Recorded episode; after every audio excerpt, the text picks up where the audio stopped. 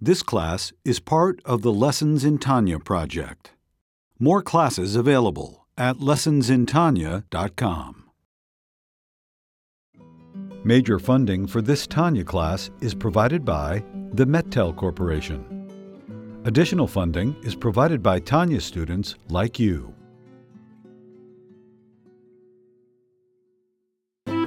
Lessons in Tanya. The Tanya of Rabbi Schneur Zalman of Liadi, taught by Rabbi Ben-Zion Krasniansky. Tanya's text elucidated by Rabbi Yosef Weinberg.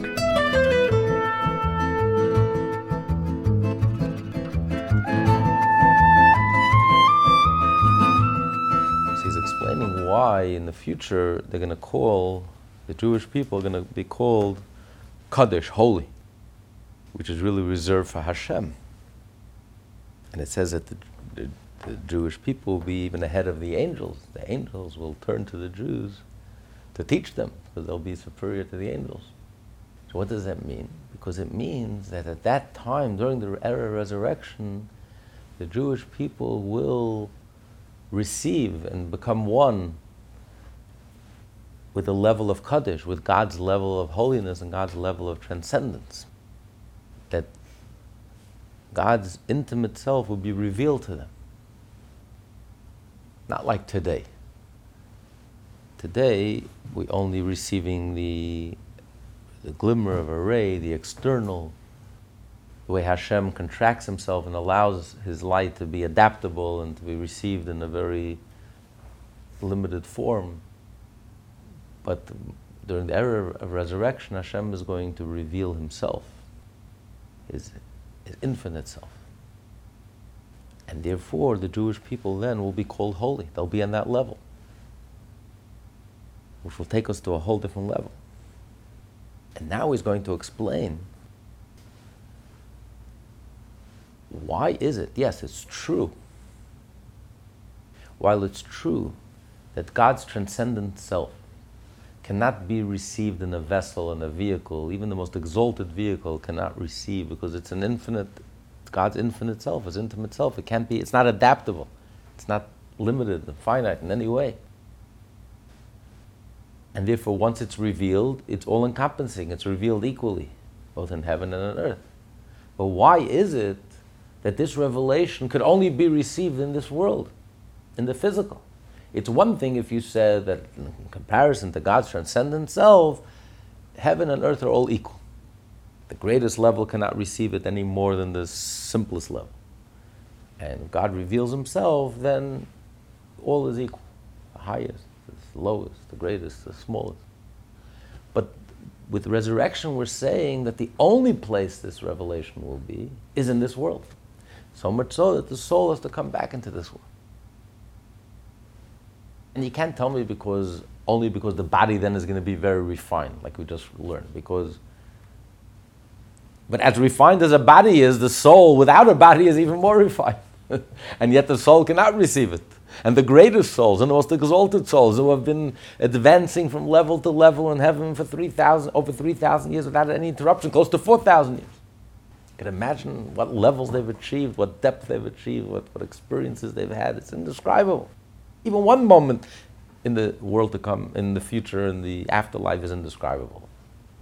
Anyone who went through a near-death experience and comes back describes when they see the light, and it's indescribable, the bliss and the pleasure and the ecstasy, even one moment. And can you imagine the rapid advances, and that continues, and there's no rest. Every day they're advancing and learning and growing and expanding. And this is going on for days, minutes, hours, days, weeks, months, years, decades, centuries, millenniums. Can you imagine how exalted they are? It's like today we see the galaxies. Today we're able to see so far.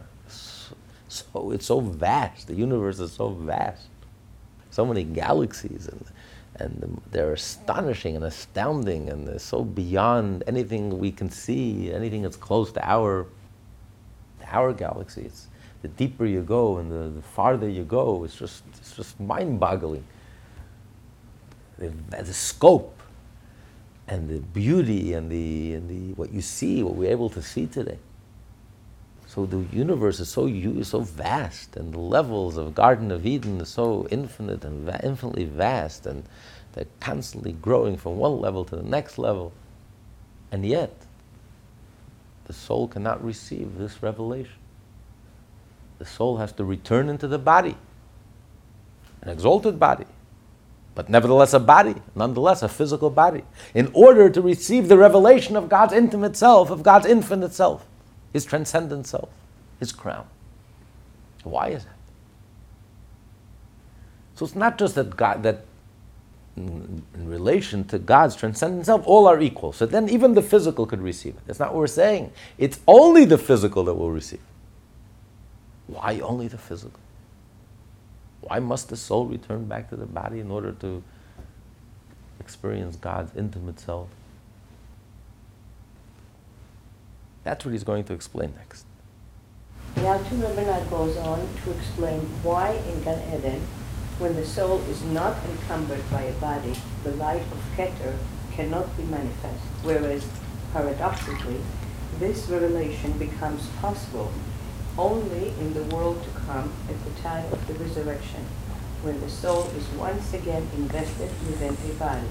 For, as is well known, the determinate opinion is that of Ramban, Maimonides, who states that the ultimate reward will be specifically at the time of the resurrection, when the soul will again be found within a body. For their beginning, the loftiest initial level is wedged in their end. This is explained in the teachings of Hasidut as follows. Beginning refers to a level of divinity that utterly transcends the involvement of any created world. This level of divinity is wedged in the last level preceding the creation of the evolving world, the Sphira of Keter. Keter is revealed only in the end of all worlds, i.e. within this physical world, during the time of the resurrection. Gan Eden, by contrast, is incapable of receiving this transcendent level of revelation in an internalized manner.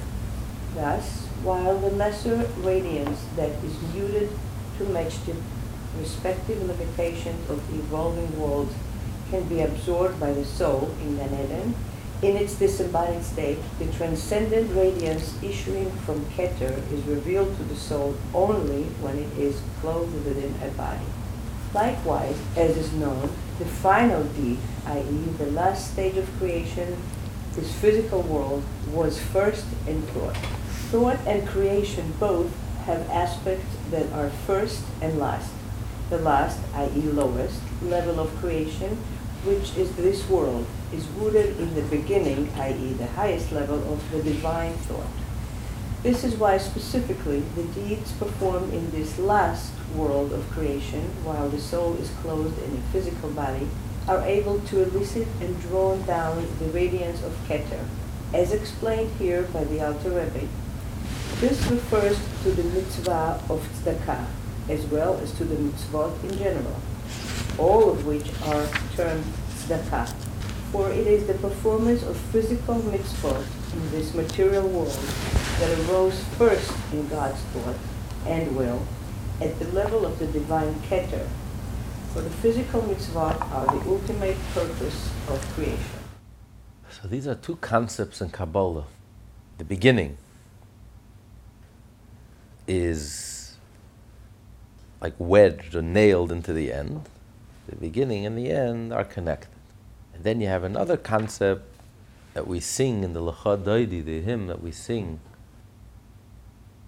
when we welcome in the Shabbos. The end of action is rooted in the beginning of thought. So when you have a goal, it's only when you complete your goal that your initial desire is realized. The initial motivation, the initial spark to go on this journey, to take on this project, is because you had a desire. You had a vision, a desire, person has a vision, a desire to own a home, to build a home, to have a home that he can call his own. That's the initial spark. That's the initial vision, the initial dream. Now, from that moment, from that initial moment, until you actually build a home, it's a long process. Many, many steps that are involved. Now you got to call in the architect, you got to draw plans, you got to call in the engineer, you got to work out all the nitty-gritty, the technical details. Then you got to actually build it. You have to call in the general contractor, subcontractors. And then when you're done, to furnish it.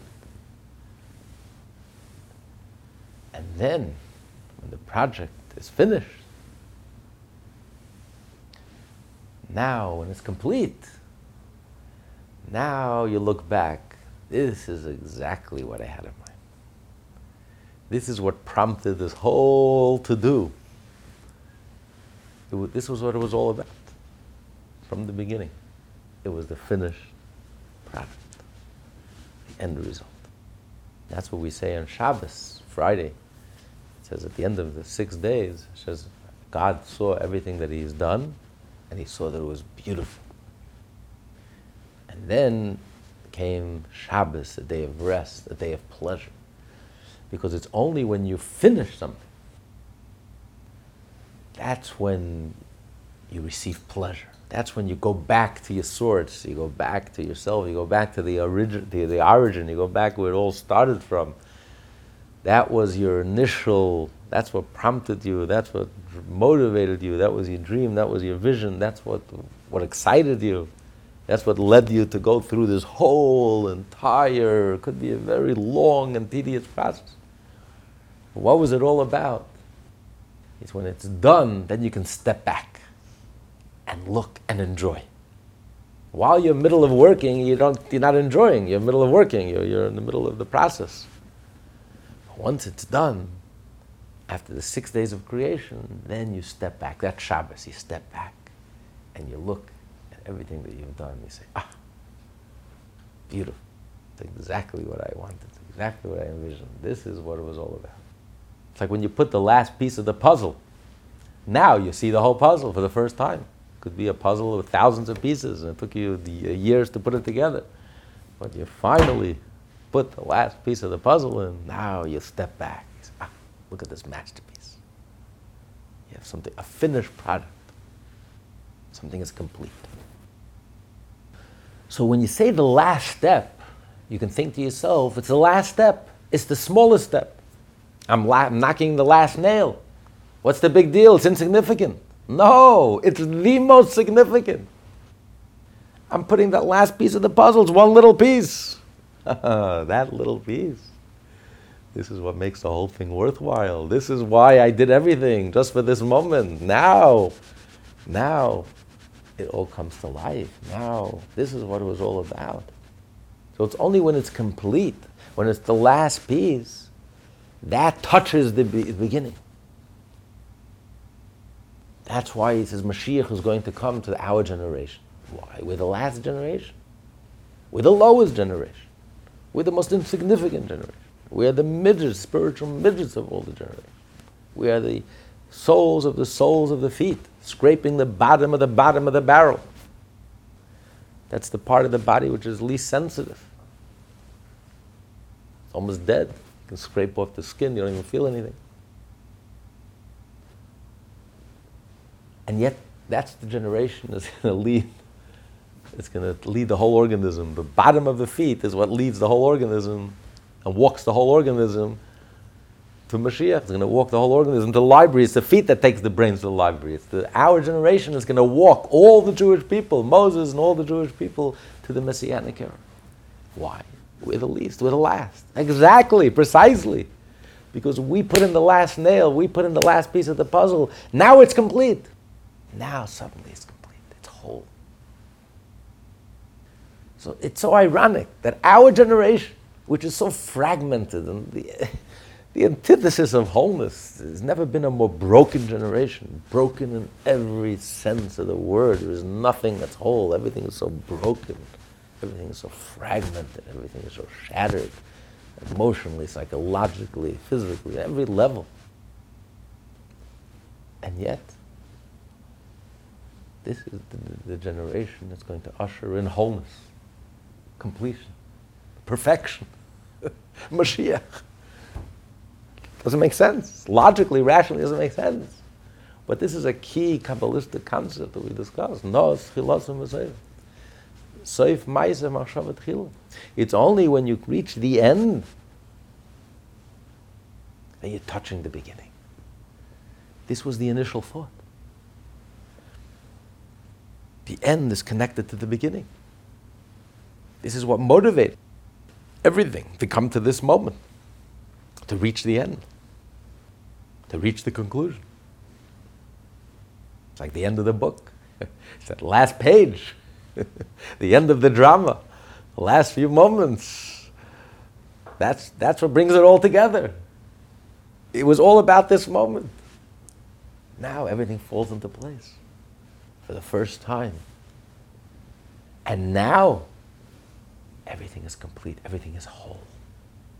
Now you have wholeness. Till now, we just had a fragment. Every generation was a fragment, a piece. A piece here, a piece there, a piece there. Everyone was doing their part. Everyone was adding their piece to the puzzle.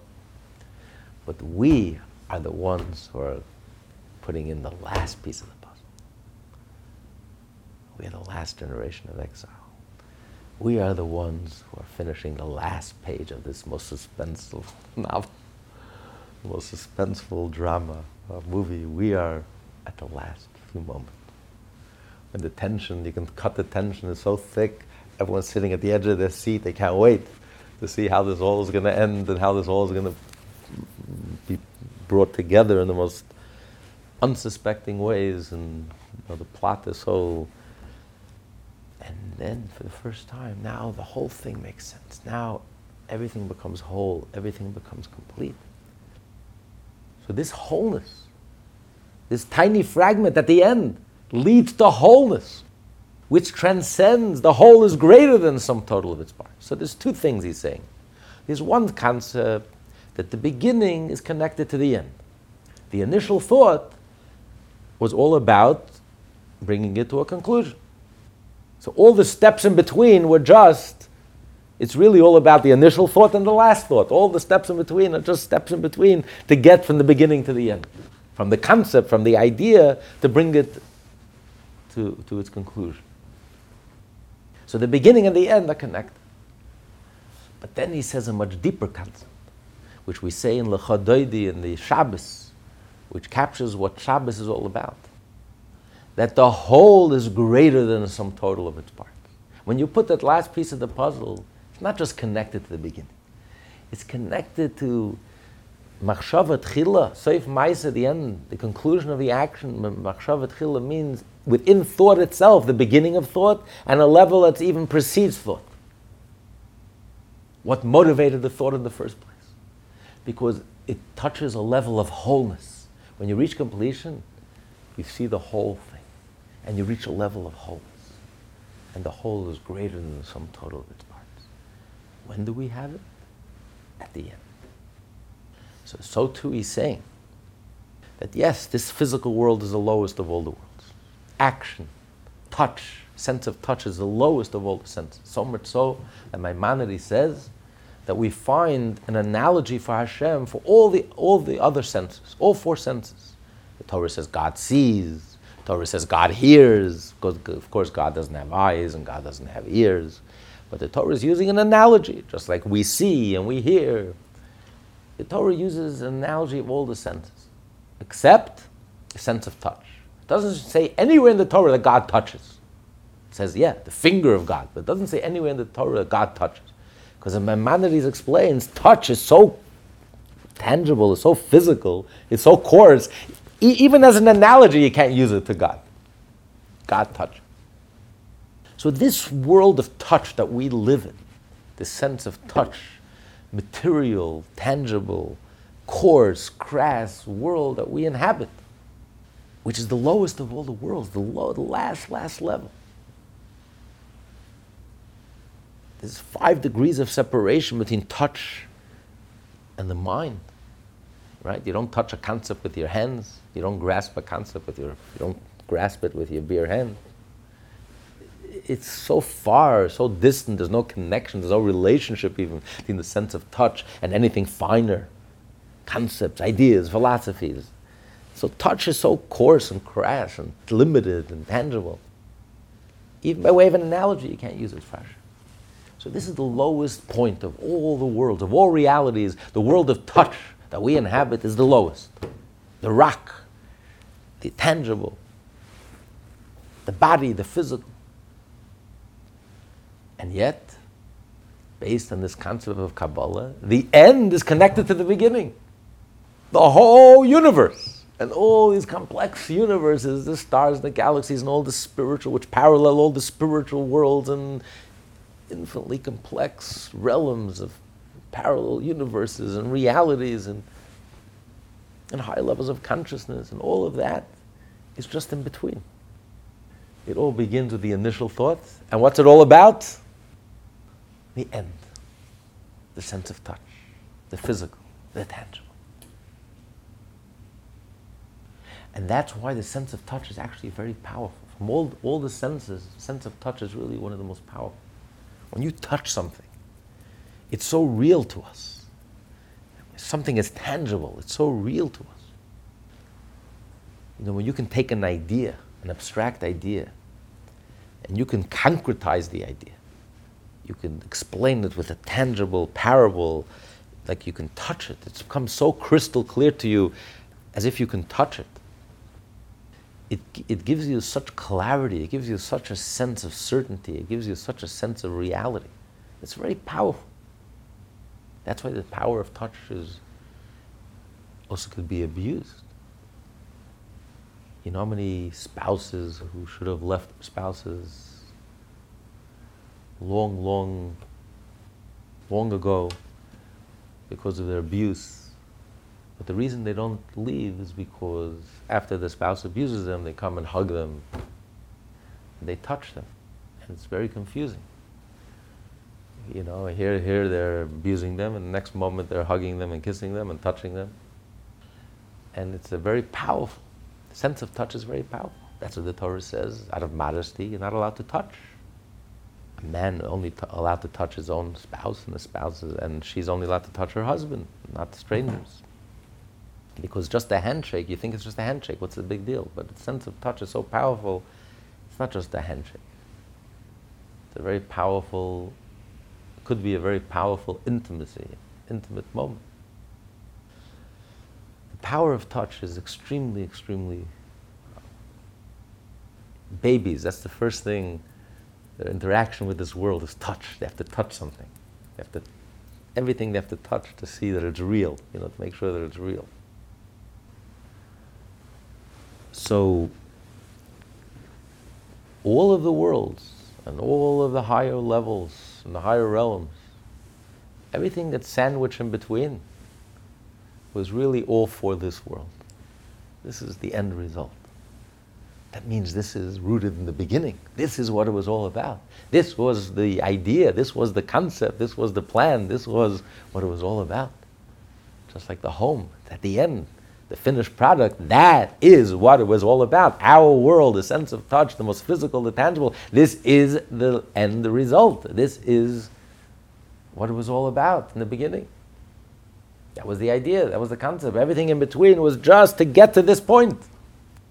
So don't look at it as the end, insignificant, it's the lowest. On the contrary, this is the end point. This is rooted in the beginning. That's idea number one, which is revolutionary. It changes your whole way of looking at it. But then he says even a deeper concept. That when you reach the end point, this tiny detail, the tiniest, we're the tiniest generation, and we're adding the smallest piece of the puzzle. All the great pieces were already put in by our ancestors, their heroic self-sacrifice. What's left to us is we just have to put in that last little, tiny little piece. But it's the last piece. And once you put in that last piece, the whole is greater than the sum total. Now for the first time, you have a completed product and you see the whole picture. The whole is rooted even beyond the original thought. It's rooted in wholeness. It's rooted in the deepest places of your soul. Like the desire for a person to have a house, to own a home, is rooted so deeply within our psyche, within our soul, that even before we become consciously aware of that desire, we already had that desire. And it's so deep down within us, it touches us in a very core place, in a very essential place. That's why he says a person doesn't own a home, it's not a person. Something is missing, something essential is missing. Because the desire to have a home runs so deep, the desire to own a piece of God's world and to have a portion that you can call your own, is so deeply rooted, so profound, so powerful. But it's only when you complete the project and you look at the finished product that you're able to touch that place, you're able to tap into that place, you're able to... That's why the pleasure is indescribable. The pleasure of completing a project. A complete whole project, when it's completely done and whole and down to the last detail, everything is done, that Shabbos, that pleasure is indescribable. You're returning back to your soul, you're returning back to the essence of your soul, and that gives you tremendous pleasure. So therefore, he's trying to explain why the revelation of Hashem's personal self, intimate self, transcendent self will only be in this physical world. Why the soul must journey and come back into the physical world and be resurrected in order for it to experience Hashem's intimate side, His intimate self, His personal self, His infinite self and transcendence. Because it's only at the end that's rooted in the beginning. And it's only the end, the complete, the whole, that touches the whole, that touches God's transcendent self. The whole is greater than the sum total of its parts. It's only then that the wholeness could be revealed. That's why Hashem, in His infinite mercy, gave us the Rebbe, a generation that was so broken after the Holocaust and broken in every way, materially, spiritually, lost, broken, fragmented, confused. And what the Rebbe embodied, or the Rebbe is all about, was all wholeness. The whole Torah, the whole land of Israel, the whole of the Jewish people, cared for every single Jew, literally, wherever they may be, anywhere around the world, building 5,000 Chabad houses, a place where every single Jew in the world could feel at home and could access. And the wholeness of the complete redemption, which was the motivation behind everything that he did.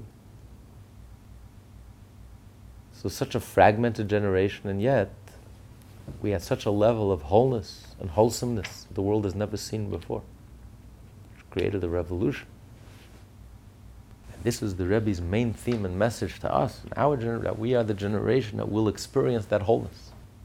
We are the last generation of exile, and we will be the first generation of redemption, of geula, of the complete redemption, the total redemption, when Hashem's wholeness will be revealed in all its infinite glory. Which was such an encouraging and inspiring, is such an encouraging and inspiring message. That who could believe that in our generation, in this world, which appears to be the antithesis of everything that's godly and good and moral and ethical and spiritual and decent and kind and genuine and authentic and refined, and yet this world, our situation, here and now, we are the ones that are going to usher in this dramatic transformation. Precisely because we are the end. Lowest, the last, the tip. So we will also be the tipping point that will tip the entire Jewish people, take the entire organism into the era of redemption. And this will be here and now in the real world that we live in, because It's only in this world that you could reveal God's wholeness. That's the irony. That's the paradox. And this is the whole message of Judaism. Unlike, contrary to all other religions and mysticism that point out how fragmented this world is, and how ridiculous and absurd this world is, and how hopeless this world is, and it's all about the afterlife, and it's all about, you know, sitting and meditating and realizing this whole world is one maya, is one big illusion, and Judaism says, no, you completely misunderstood. This is the holiest of all the worlds. This is the greatest of all the worlds. It's only in this world, which is the end. The end is rooted in the beginning. It's only in this world that we'll be able to experience something that the souls who have been meditating for 3,800 years without interruption and are growing in leaps and bounds from minute to minute, from day to day, 3 times a day, sometimes more. Every time we pray, it's in heaven they're achieving an advance, leaping ahead, leapfrogging ahead. And yet they can never experience what we are going to experience in this world.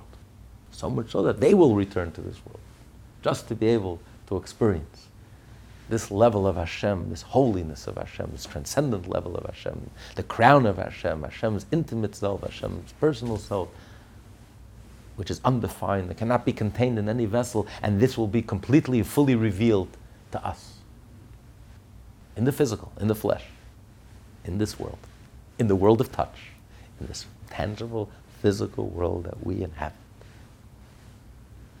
It sounds mind-boggling. But this whole letter is mind-boggling. And the whole Judaism is mind-boggling. And reality is mind-boggling because God is mind-boggling. And it's counterintuitive. And it's not the way we think, and we can meditate for 1,000 years. We would never in 1,000,000 years come to this conclusion because it's so counterintuitive. The end is connected to the beginning. The end is rooted even before the beginning. This is where wholeness, this is where Hashem's pleasure and Hashem's will and Hashem's desire and Hashem's intimate self is revealed. This is so... The angels couldn't grasp it. The angels resisted the giving of the Torah. We just celebrated Shavuos yesterday, 2 days ago. The angels resisted. They couldn't understand this whole idea. Why is God giving the Torah here on earth to mankind? God should give the Torah to the angels in heaven. Heaven is sublime. Heaven is the place, the proper place to give something so holy and pure and exalted. Why is God giving the Torah to human beings who are so full of folly and absurdities and ridiculousness? And that's the whole idea. Because the Torah is a revelation of Hashem. And this revelation of God's will, of God's intimate self, the mitzvot. And this revelation could only be in the physical world. Only when you physically do the mitzvah. It's not the intent, and it's not the deep insights, and it's not the spirituality, and it's not the love. It's the physically doing the mitzvah. It's the tangible mitzvah. Lighting the Shabbat candle, giving the physical coin to tzedakah, writing the check. It's physically putting the leather hide of the animal, the tefillin, putting it on your arms. Eating the kosher, eating the matzah, shaking the lulav and the esrig, doing a physical favor to another physical human being. This is what it's all about. It's the end that's rooted in the beginning. And it's soif ma'aseh, the end of action, the lowest level, the most tangible, the sense of touch that's rooted in the beginning of the beginning, even before the beginning. It's only then that we reach a level of wholeness, a level that completely transcends this universe, the whole frame of reference of this universe. And it's only then that we step back and we're able to see and enjoy the whole picture. We'll be able to see Hashem. It says when Mashiach will come, we'll see Hashem. Hashem as He is, without any concealment. Not the way Hashem adapts Himself and limits Himself and hides and conceals Himself. God will be completely revealed. Nothing will be between us. Completely naked, so to speak. Completely revealed. And intimate with us. That's why Mashiach will come. It says that's when God will consummate his marriage. Mount Sinai was the betrothal. But God was never intimate with us. He never consummated the marriage. Only when Mashiach will come, God will reveal himself, his intimate, as is, without any limitation, and will experience it. So much so that it will become our name. They will call us holy, because we're experiencing God's holiness, transcendent holiness. And that's something that the souls cannot experience in heaven. Even the souls of the patriarchs, even the souls of the matriarchs, even Moses, heaven is just too limited. Heaven is only a glimmer of a ray of God's light. God's intimate self, infinite self, as God is, the way God is himself, that's not adaptable and not limited, can't be contained or confined, that they can't experience. When will we experience it? Where will we experience it? Only in this world, when the soul returns back to the body. So now you understand why Jews are against cremation. Having learned this letter, and having learned the way Judaism looks at the body, that the body is the holiest. For the soul to experience this, the soul has to come down to the body, back to the body, and be resurrected in the body in order to be able to experience God's infinite self. So the respect that we have for the body, and that's expressed how we bury the body. We treat the body with tremendous respect. God forbid not to cremate. It's become the latest very in thing, unfortunately. People think that's the moral thing, and you don't want to harm the earth, so you want to be reduced to ashes. Firstly, if people knew the process of cremation, they knew how bodies are cremated, they wouldn't even entertain the idea. It's so horrifying. People just don't want to know. They're oblivious. But if they knew how disgraceful and how the body is treated, the body of the loved one is treated, no one who loves their loved one would even entertain the idea. It's so horrifying. But for a Jew, the whole Yiddishkeit is based on the mitzvah, and the body, and the physical, and the sense of touch. At the end is rooted in the beginning. The physical, the body is rooted in the beginning, and it's connected to even before the beginning. And this is what touches the wholeness of Hashem, and how powerful the sense of touch is, and how powerful the body is, and how holy it is. And this is the ultimate, and this is the ultimate reward, and this is where it's at. To take the body and to destroy the body. I just heard a story the other day that someone's daughter was trying to convince her father he should be cremated. He was a Holocaust survivor. He should be cremated for the good of the earth, and global warming, and whatever other mishegas that people are into these days. So that you must be cremated. Anyway, she nudged. So he says, you know what? You'll read my will. You'll see what I've decided to do. So reading his will, after he passes on, he says, well, my daughter, I want to tell you, you've convinced me my body should be cremated. But on one condition. As long as you get a Nazi to burn me. So that was the end of that conversation. Because you have to be a Nazi. For a Jew to burn a loved one, to burn their bodies, everything that the Torah tells us how holy a body is, how the whole universe was created for the body, how the body is rooted in God's essence, how the whole purpose of creation, the resurrection, the ultimate reward, the souls can't wait to come back into the body and to take this body and to destroy it. There are no words to describe. Only thing you can say is give Jews the benefit of the doubt. It's all ignorant, because due to no fault of their own, they never studied Tanya, they never studied. And they don't appreciate, don't realize, and don't understand our perspective, the Jewish perspective, which is their perspective. And the truth about the body and the holiness of the body, that they would even entertain such an idea. Besides the cruelty, anyone who knows anything about the process of cremation, if you don't, go look it up. Today you can watch everything in Google. Once you learn what's involved, you wouldn't even entertain the thought. You wouldn't wish it on your worst enemy, let alone your loved one. But the more you learn and the more you study and the more you realize the Jewish point of view of the body and how sacred it is, how holy it is. And as Reb Simon said on Yantif, you know, the first places our enemies would attack. If you want to know how special something is, it says when it comes to a shidduch, comes to a matchmaking, always ask your enemies. Ask the enemies of the person you're asking about. Don't ask a friend. If you want to know about someone's character when it comes to matchmaking or to go into business with, speak to the person's enemies. Why speak to the person's enemies?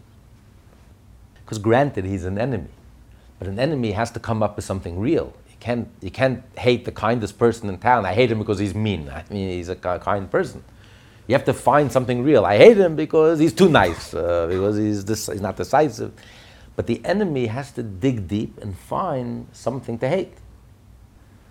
That's not the reason he hates him. He hates him for egotistical reasons, but he has to find an excuse. So he has to dig very deep and find a reason why he hates him. So if you really want to know about a person's character and personality, speak to a person's enemies, because they'll uncover things that beyond the surface that's important for you to know. If you're going to do business with them, you're going to enter into marriage with them. So if you want to know something about a person, look at the enemies. So if you want to know what's holy and what's treasured and what's really special about the Jewish people, look at our enemies. And one of the things that our enemies went after throughout all the generations, what's one of the first things they go after? You always read in the news, they desecrate graves. They attack the dead. Which would seem very strange. Why would they attack the dead? They're dead already. Well, what do you want for the poor? But consciously, subconsciously, they know that this is what distinguishes Jews from everyone else. Everyone believes in the eternity of the soul, but Jews believe in the eternity of the body. To us, the body is holy. The body is sacred. Our dead ones are sacred. They're alive. They're sacred. They're holy. And that's why we treat the person who dies as a way we bury them with tremendous sacredness and holiness.